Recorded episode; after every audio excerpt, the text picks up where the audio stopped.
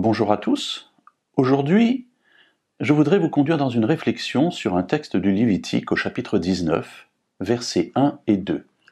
Il nous est dit que Dieu parla à Moïse et lui dit Parle à toute la communauté des Israélites, tu leur diras Vous serez saints, car je suis saint, moi, l'Éternel, votre Dieu. Un ordre bien bizarre. À la limite, je pourrais dire bah, Pour lui, c'est facile, il est saint. Donc ça n'est pas compliqué pour lui de continuer à l'être, mais pour nous, qui sommes marqués par le péché, on a l'impression qu'il s'agit là d'un défi pour le moins irréalisable et peut-être même d'une grosse plaisanterie. Et pourtant, nous le savons, Dieu ne plaisante pas. Il place devant nous un idéal, et cet idéal est élevé, très élevé, puisque cet idéal, c'est lui-même. Vous serez saints, car je suis saint. Comment comprendre cet appel qui peut être très déroutant, qui peut être même anxiogène? Comment moi, qui suis une créature pécheresse, pourrais-je atteindre le niveau de la sainteté, de la perfection de Dieu? Eh bien sans doute en comprenant ici cet ordre, très souvent présenté comme tel, plutôt comme une promesse.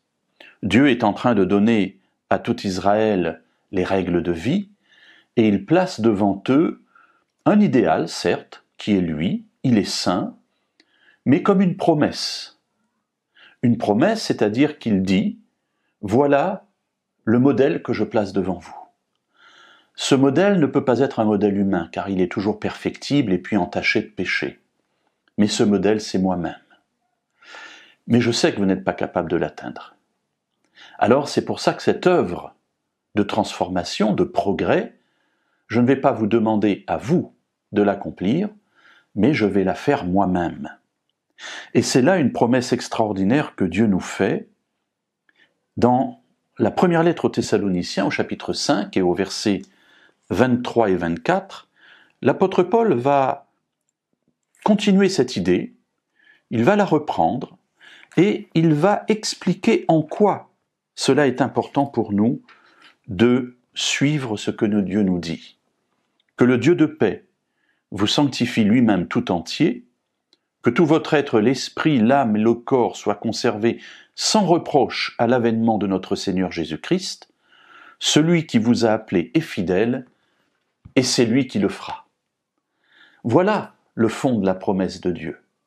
Dieu se place devant nous comme modèle parce que c'est lui qui accomplira en nous cette œuvre magnifique. Alors, pas de doute à avoir, ce que Dieu a commencé, il le mènera jusqu'à son accomplissement.